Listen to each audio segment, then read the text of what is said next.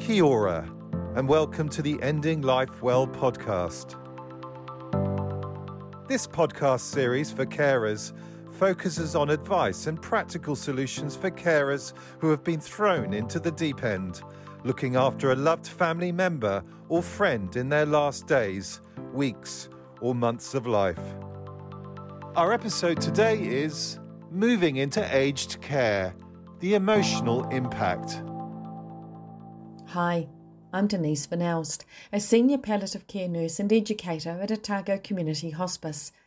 Today I'll be talking with Sally Fleming, a palliative care nurse practitioner with a particular interest and experience in aged care. We're going to be discussing moving into aged care and what kind of emotional impact this can have on everyone in the family. Welcome, Sally. Hi, Denise. Sally, thanks for joining us today. Often it can be difficult for people to accept the need for going into long term care, and that can make it a little bit harder for both the person who's moving into care and perhaps a family member who's staying at home. Yeah, look, that's right. And I think I've been working in and around age residential care for over 30 years now, and I think I could probably think of half a dozen people who really, really wanted to come into age residential care. The rest have moved in because it's been necessary, because of things that have happened in their lives and changes in their health or their circumstances. And so, you know, as with everything that you would really rather not be doing, it, it takes an adjustment and it takes um, a bit of time to get your head around the fact that you need this and then to accept it. Do you think sometimes it's going to be hard, certainly for the person who has to move into aged care because this is whole new, it's no longer their home, um, and they have to adjust to living somewhere differently? But I'm guessing it's also hard for the person who has to let their loved one go into aged care. I think the first thing that we should think about is the losses that people experience when they need to move into a, a long term care facility. They're losing the connection with their home, they're exiting perhaps a home that they've spent the majority of their life in, and they're moving into a, a room. So they have to choose a very few possessions to take with them and leave so much behind. They might have a spouse that they are separated from. They might have neighbours and community that they're separated from, and they might lose their sense of purpose in the things that they used to be doing at home, whether that be, you know, tendering a, a veggie garden or even smaller um, tasks if they had been unwell. So that there are enormous losses um, that people have to deal with. And, and it is the same for the spouse as well. Uh, they might have lost their companionship, they've lost their sense of purpose, they've perhaps been caring and looking after that person. So there are lots of losses everywhere and lots of grief associated with those losses. So it's good, really, to just acknowledge that and allow that. You know, allow yourself to feel that grief and that sense of loss. This isn't what I planned. We were going to grow old together. We were going to stay in the house together and you know, it's it's perfectly normal and acceptable to have a period of grief and to deal with it. That's right. Often relatives have a sense of guilt, that feeling that they have let someone down, that they've failed them because they're no longer able to look after them for whatever reasons. I know I promised my mother that she would not go into a rest home. She made me promise, and I did. Um, and I let that down. I wasn't able to prevent her from going into a home. Um, so, yeah, there are lots of feelings, but you know, there are also people who I have known who have felt a great sense of relief that their person is now uh, somewhere where they're going to be safe, where they are going to have their needs met more easily, um, that the struggle that they were experiencing at home is now over. Sometimes there can be tension between relationships when it's a, a care relationship rather than a, a partnership. So, again, all sorts of feelings. And Sally, I think it's great that you acknowledge that you, in fact, made that promise to your mum and felt that sense of guilt because, you know, as nurses, we're well aware that often people make that promise without any knowledge of what caring for somebody later in years might look like. And you have a lot of that knowledge and experience, and yet still you weren't able to do that. And I often think the intent of our promise is that I'm going to do the very best I can by you. And actually, what it comes down to in the end is the very best for that person is not to remain in their own home. How did she go in the end, Sally? How, did she take long to settle in? Oh, gosh, probably had the best year. She lived for a year um, and we had the best time. She was probably the most well for that whole period, died beautifully. Um, and she was someone who swore black and blue take me out of the house in a box. I'm never going to um, go into a into a home of any kind. She made new friends um, she had a great time. It was a really really positive experience in many ways. And didn't actually hold a grudge against you for apparently speech marks breaking your word she had a little bit of dementia so she might she might have forgotten um, uh, about our arrangement, um, but I, I think that became a moot point because she was happy in the last year of her life. Yep. And Sally, we often do see people's health improve when they move into care, don't we? Because their food needs are catered for, they're warm, often their medication is a little bit better controlled. They have people who know exactly what they're doing around helping them to walk or move around in the bed, get have a shower. So those care needs are more easily met in a facility that's designed for that purpose. Yeah, that most definitely can happen. It really depends on what is the reason for the person going into the long term facility. Often they're coming in because they're very unwell and so there may not be much scope for them to improve too much. But they might just have that period um, where things are just a little easier. Um, and yeah, I think especially patients who have been involved with the hospice, um, they will have, in most cases, had you know quite a bit of support um, provided at home, and so when they need to come into an aged care facility, they're generally pretty unwell and pretty tired and just needing care and support.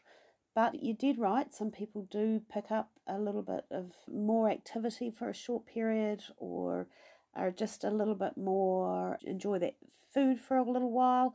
That's not always the case. Some people don't do well, and it's generally because they're very sick and we are um, kind of expecting that decline. So it, do, it does depend. Yeah, that's a good point. Yeah. Sally, for the person who's staying at home, that's quite a transition for them too, isn't it? Because perhaps, you know, they had someone to care for and now they've only got themselves. They've perhaps got to refigure, you know, preparing meals. How do I bother cooking a meal when it's just for me? So that's also quite a transition for them. Oh, absolutely. You've got to realign what's motivating you today. You know, I could imagine if my whole day was around caring for another person from the moment I got up until the moment I went to bed, and then that person's not there. Um, I've got a lot of time to fill in. I've got a lot of gaps in my day and how do I fill that? And it might be that some people have got loads of things that, that they can get on and do with, but other people might find it quite difficult to be motivated, that they've lost that sense of purpose and they have trouble finding something to replace that. And, um, you know, that might be getting in the car and going into the facility, or they might just be a little bit lost and quite lonely and, you know, at risk of um, depression and it's just important that people um, are aware to take notice of how they're feeling, whether they're sleeping, just what they're thinking about, and to look out for signs that they're having difficulty adjusting to such a life changing event. And I guess, you know, acknowledging that they're allowed to have that sense of loss because, mm. especially if you're talking about a couple, they were mm. expecting to spend the next 20 years together and now that person's gone. And you know, actually there is a loss, isn't there? Because they might still be here on this earth, but they're not with me in my home. So, yes. you know, we're allowed to grieve that. But it's, as you're saying, taking note of is perhaps that grief becoming overwhelming? Do I need to talk with someone else about this and about how this is impacting me? Absolutely. I think too we need to be um, aware of even though the resident is not at home, they can still put quite a bit of pressure on a relative who is at home. Because even though there are staff in the facility to provide care and support, uh, there are never enough of them. And as willing and dedicated as they are, they will not be able to provide that special one on one care and support that the resident has been getting at home. So if the relative arrives, there can be a lot of pressure on them from the resident telling them all of the things that are not happening the way that they want it to happen, or they can push some of their anger or their grief, their frustrations, everything that they're feeling about this adjustment onto the relative, and that can be difficult as well. How do you recommend dealing with that, Sally? I'm guessing talking to someone else could be helpful. Absolutely. Just listening to the resident, finding out exactly what the, the problem is, and then talking to people. And uh, I've talked about identifying the most appropriate member of the team, whether it be a clinical manager or a unit manager, whatever the term for the sort of senior nurse in that part of the facility that the resident is living in and being um, quite clear about communicating with that person and sharing the concerns so that A, the facility are aware of the problem, and B, they can put a plan together to try and alleviate it. It's all about communication, and our expectations need to be realistic. An aged care facility, regardless of how well trained their staff is and how well resourced they are, they will not be able to sit beside um, someone, you know, for long periods of time.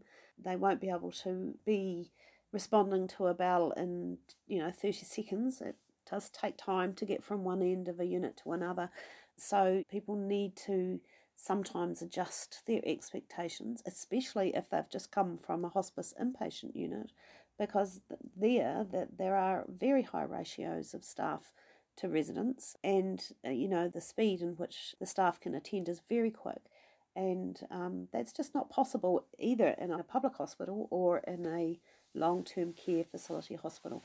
So we, we just need to be sure that the issues are um, things that we can correct and work as a team to try and alleviate those concerns and you know hopefully as a resident settles in and they get to know the staff and they get to know the routines they become much more accepting and just adjust better and not quite so reactive when um, things are just not going quite to plan. So it's a little bit about letting them vent if they need to vent, letting them know they've been heard, but not necessarily trying to fix it, but let it just be because sometimes, you know, if we're trying to fix it, we can kind of ramp things up and make it a little bit worse, even, can't we?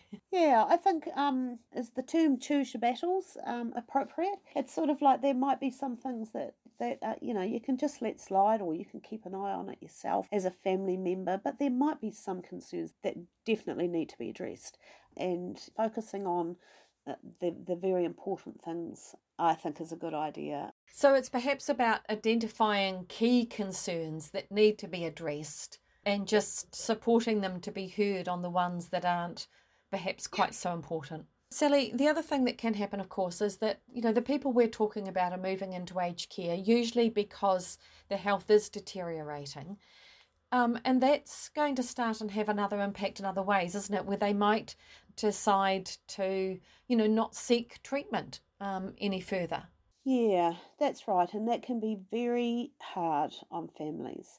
And I think probably the most common and the most difficult concept for families to accept is when people lose their uh, interest in eating. With a lot of conditions, people, as their disease becomes more advanced, will lose weight. And we try very hard through their disease um, journey to pack in nutrition and get lots of calorie and fat into their diet. And often families are very involved in this to try and um, sustain their weight and their energy so that they can live as well as they can. But people will get to a point, and this is often after they've moved into aged residential care because of the advancing disease, because of their frailty, they'll get to a point where they just have no appetite, no hunger, no desire to eat at all, and it can be really, really tough for families um, to accept that. And sometimes eating becomes this emotional focus of a visit. And so a family member will just spend the whole time that they're there trying really hard to encourage the resident to eat. But it's hard for families to understand that this person actually doesn't need food anymore. Their body is not going to be able to metabolize it, to absorb it, to, to, to, to do what it what everybody wants it to do, and that's provide energy.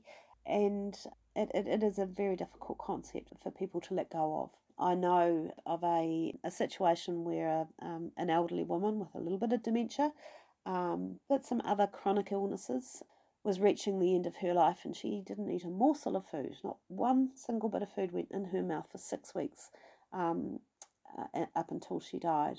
She did drink probably a good half to a bottle of lemonade um, every day, and that probably would have helped her. But one of the daughters, very intelligent woman, could not accept this and blamed the facility. The porridge is too lumpy, the soup is too salty. Everything was about the food and then when she began to bring in all sorts of foods that she had prepared, even then the resident turned them down and um, she just couldn't accept it. And it got to the stage where, when the daughter was coming through at lunchtime to help this woman with her her meal, the resident just rolled her eyes back, you know, to say, "Oh, here we go again," you know. Um, so the quality of their visit was affected um, because the the difficulty that this um, daughter had accepting that it was a normal part of the dying process for this person to lose their desire to eat. So it, it's very complex and quite challenging. And that is really understandable, isn't it? Because we do equate feeding people we love with helping them get better. And so, you know, that's quite a challenge to accept. And it can feel deliberate that this person is choosing not to eat when actually it is their own body saying we can't do this anymore. So we just need to change our focus from goals around nutrition to goals around enjoyment. You know, what little flavours might that person like? A chocolate button might provide more taste and enjoyment um, than, you know, a carefully prepared, nutritious meal. Very small amounts of food, they've got good flavours, that's what becomes important rather than the nutritional value. Oh, yeah, I want chocolate. That's my last meal. I want chocolate. and and that's it because some people might have always enjoyed salty and savory and others have enjoyed sweet and rather than it being something nutritionally complete what's enjoyable for them thing is though sometimes those desires for sweet and savory switch around and all of a sudden someone has changed and now they want something completely different. So uh, keep an open mind. Yeah, and be prepared to try something different. And Sally, I've heard you say before too that when we might feel as a family that someone is is giving up, in actual fact, it might be that they're taking control. Yeah, I think again, let's remember that um, the people that we're we're caring for are experiencing advancing disease and they're approaching the end of their life They've, they've lost an awful lot.